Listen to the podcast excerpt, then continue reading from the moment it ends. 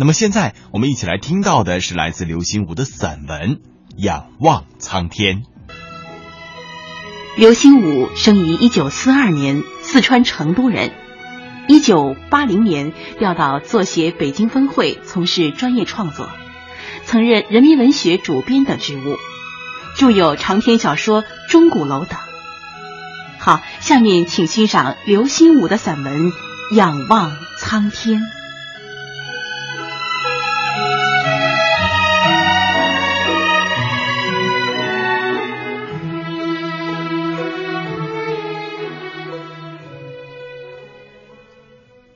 五年前的一天，我在美国加州最南的港口城市圣迭戈的一幢住宅中心神不定。朋友刚把我接到他家里，便又急匆匆的开车去幼稚园接儿子去了。尽管主人临走时告诉我，可以在起居室和厨房间任意取用一切，但我对于并非自家的东西。总有一种摸触非礼的心理障碍。口渴，喉咙里发涩，但终究也还是没有从冰箱里取饮料。走出居室的大玻璃门，外面是个小小庭院，芳草如茵，簇拥着一个云朵形的小游泳池，池中有一个怪东西在蠕动着。定睛一看。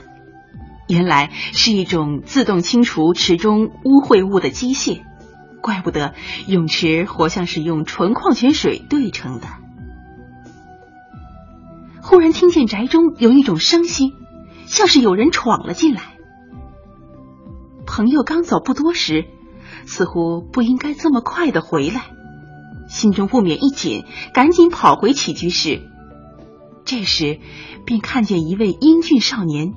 背着双肩负的书包，正从门道往里走，这才不免暗笑：怎么就忘记他们两口子有两个儿子呢？去接的是小的，这自己放学回来的自然是老大了。老大见了我，只是淡淡的一点头，毫无惊诧感。我便笑着问他。你是不是该打电话报警呢？家里忽然有这么一个陌生人，他也只是淡淡一笑。妈咪说过你来，我便故意逗他。可你妈咪现在不在，你怎么能断定我就是他说过的那个人呢？这回他笑得更深一点了，但也只是笑，并不再作答。卸下书包，提在手上，蹦跳着上楼去了。我那朋友便是台湾旅美作家李黎，当然，他的先生也是我的朋友。论起来，我在一九七八年就认识他先生了，比认识他还早。但毕竟他先生是一位从事医学理论研究的科学家，而他是个作家。因此，后来倒是我和他过从更密切些。在圣迭戈，也主要是李黎陪着我各处跑。记得在该城一处后现代主义风格的商业中心的咖啡座喝咖啡时，我和他笑谈到那天与他们大公子谋面时的情景。他解释说，我们那个居住区很太平。自从迁来以后，从没有听说过打家劫舍的刑事案，所以这是我事先没跟他提起过。忽然看见你，他也不会盘问什么的，更不会打电话报警。在圣迭戈，我对他们大公子的印象也就这么淡淡的一点儿，倒是对二公子印象更深一些。我记得老二回到家，李丽嘱咐他时。他总是大声回答说：“Yes, sir，是的，先生。”李黎就总是耐心的纠正说：“Yes, mommy，是的，妈妈。”可见老二正处于幼稚园里的英语教育和家里的华语教育的双向熏陶之中。还记得我们一起去加州的迪士尼乐园游玩时，看三百六十度大环幕电影。我把老二抱起来，他还是不满足。便索性把他扛到肩上，他才快活起来。但他是个小胖子，看到中场，我把他放回地面后，我的肩膀还疼了很久。当时心中就暗有对比：为什么他们老大身材那么紧凑，面容也秀气多了，而老二却胖胖憨憨，眉眼总像是没大展开似的？四年前，李黎又来过一趟北京。约我去豆花饭庄同一群朋友聚会，大家谈笑之余，李黎拿出一叠照片给大家传看。记得里头有好多张是他那老大在天安门广场玩滑板的镜头。滑板这玩意儿近年也传到了中国，但终究还不普及。那么大的一个带轱辘的木板，也不固定在人脚上。怎么玩起来竟可以飞旋、起止自如，还可以变出很多杂技般的花样？李黎告诉我，那一回带大儿子来时，也给我打过电话，因为我不在北京，没能联系上。他说，他那老大在天安门广场上飞旋着玩滑板时，引了好多人围观，并啧啧称赞，言表间溢出许多自豪。当时我心中暗想，他对老大恐怕有些偏心吧？为什么不带老二来中国玩玩呢？三年前的一天，忽然接到上海李子云的电话，他在电话里告诉我，李黎的大儿子突然去世了。李黎两口子悲痛莫名，让我赶快写信去安慰他们。我非常震惊，忙问是怎么回事？发生车祸了？李黎说：“古怪之极，就是和弟弟一起在草坪上玩耍时，忽然倒下不动。弟弟以为他开玩笑。那样年龄的孩子装作饮弹而亡是常有的事儿。我小时候也曾经频频做此游戏，但他却就此再不起来。”弟弟推了一阵，叫了一阵，才发现异常，跑回家赶紧告诉李黎。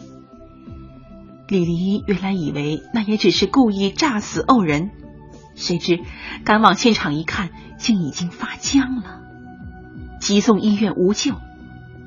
当时她丈夫正在瑞士参加一个学术会议，她也来不及和他商量，便让大夫做了尸体解剖。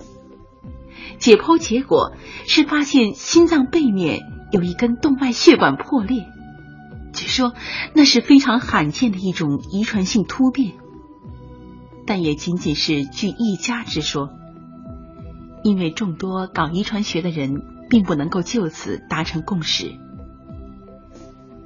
李黎的悲痛自不待言，更震惊、更悲痛的是父亲。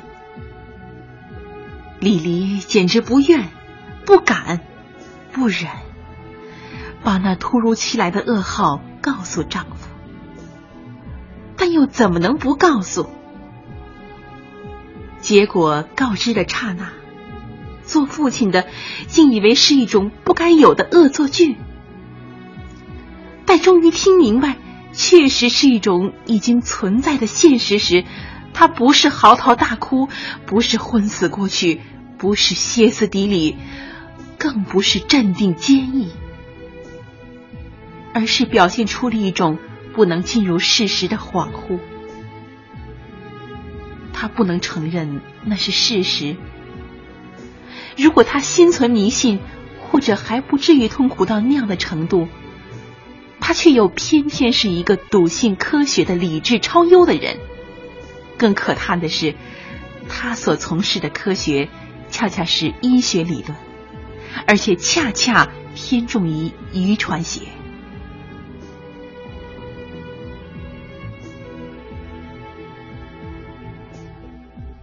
接到李子云打来的长途电话后，我马上铺开信纸给他们写信，却先是不知如何下笔，后来写到一半，团掉再写。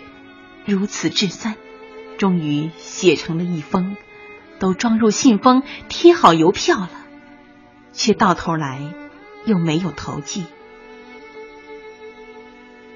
我总觉得，外人的一切哀悼劝慰，尤其是文字的，对他们都不仅难以减轻心灵创痛的深重，而且搞不好。反而会把他们已经有的所抑制的痛苦重新勾引出来。考虑到我的岳阳信函到达时可能会有这样的副作用，因而我没有投寄。当然，更重要的是，我觉得自己的信没有写好，怎么写更好，我没了主意。这真是我一生中最难写的文章之一。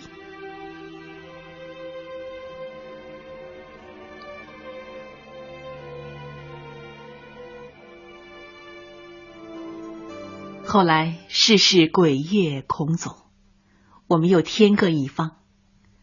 虽然我依然挂记着他们，想来他们经历过那样的打击之后，我又没有致函慰问，恐怕也就把我淡忘了。没想到两年前在元旦时，忽然接到李黎的贺卡，上面写了几行字，有云：“听李子云讲。”你给我们写了信，但没寄出，我只当你已经寄了。他只当我已经寄了，他能宽容我，说明心境已经恢复到相当平静的状态。悠然的欣慰顿时流遍我的全身。看信封地址，已经不是圣迭戈，而是湾区的斯坦福大学附近了。他们离开圣迭戈是对的，在斯坦福大学，他们一个全身心投入科研教学，一个全身心投入写作，重建他们的生活。狮子的哀痛总算是渐渐淡隐下去了。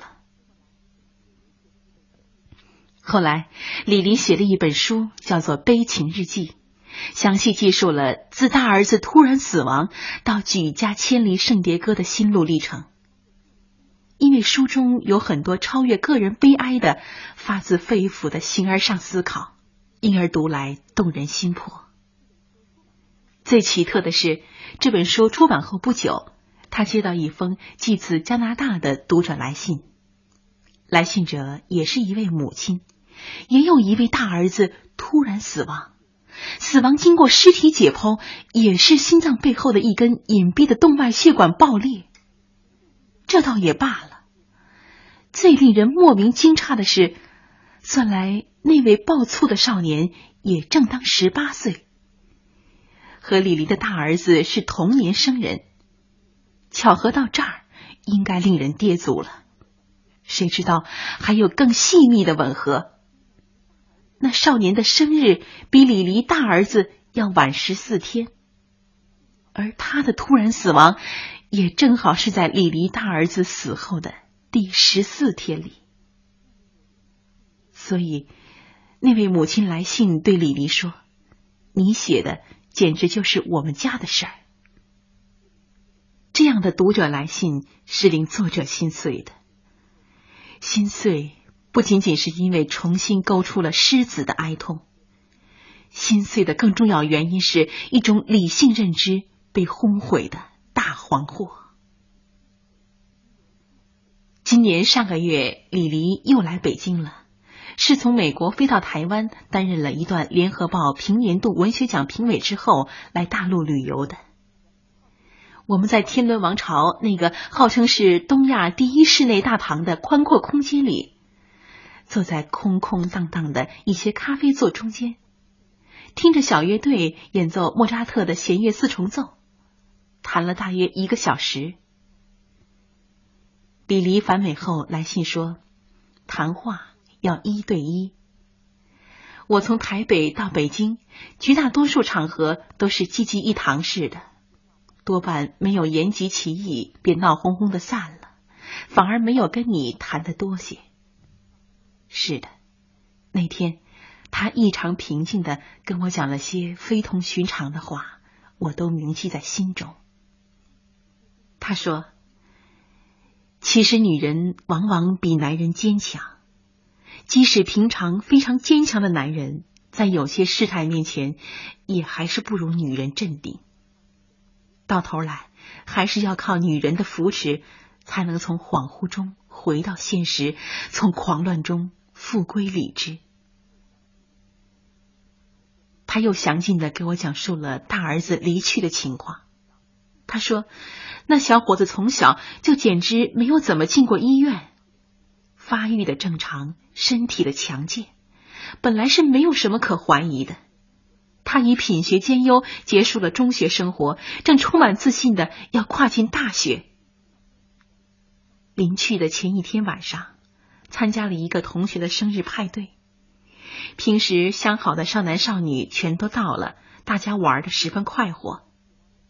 第二天一早，他起来就为母亲冲刷汽车，擦洗的干干净净。然后，他便和弟弟还有最要好的一个朋友相约去打网球。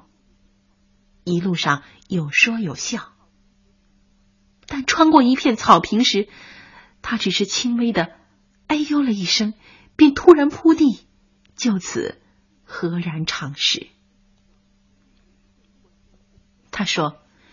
如果是一次车祸，那么总会有一位肇事者要对这事儿负责任；如果是一次谋杀，更不消说有可恨的刽子手存在；如果是一种目前人类能够指认的疾病，那么总还可以怪怨那疾病本身。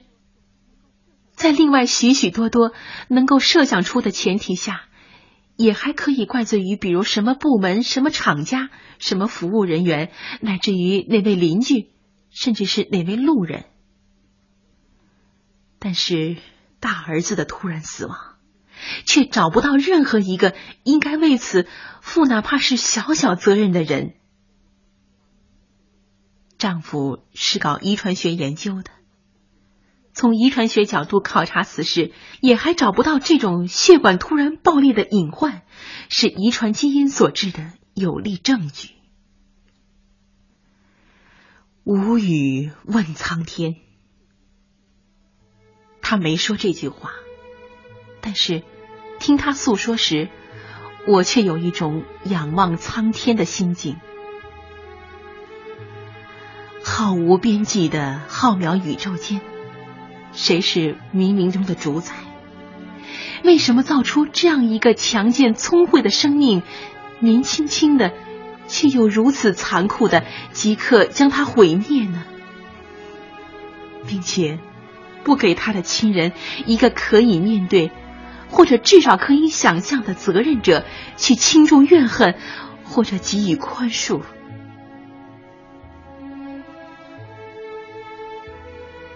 在这人世间，无论我们活得幸福自在，还是贫困潦倒，只要我们的理智尚可认知，哪怕是粗粗的认知，我们所面对的事实，我们就是即使身在福中，也不会张狂；身在祸中，也不会惊恐。然而，我们却往往面对难以认知的事实。特别是我们这些中国文化浸泡出的知识分子，即使如李黎夫妇居留美国多年，并已规划美国，但终究还不是基督教文化的产儿。我们不信仰上帝，没有宗教情绪支撑心灵，却也没有一般的中国低文化民众那样的迷信心理，可以用非理性的潜意方式去麻醉自己的意识。结果，面对类似没有责任者这样的死亡事实，我们在痛苦和悲哀之后，竟只好仰望苍天，在清醒的惶惑中，继续我们艰辛的人生旅程。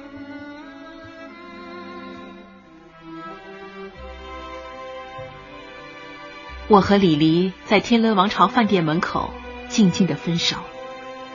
他后来由北京前往云冈、悬空寺以及西安、兰州、敦煌等处旅游，我则回到家里写一些自以为有意义的文字。他回到美国之后，给我来了一封信，我却仍没有给他写信。也许圣诞节前，我会给他寄去一张自绘的贺卡，贺卡上也许画了一只很大的眼睛，那瞳仁里是深不可测的苍天。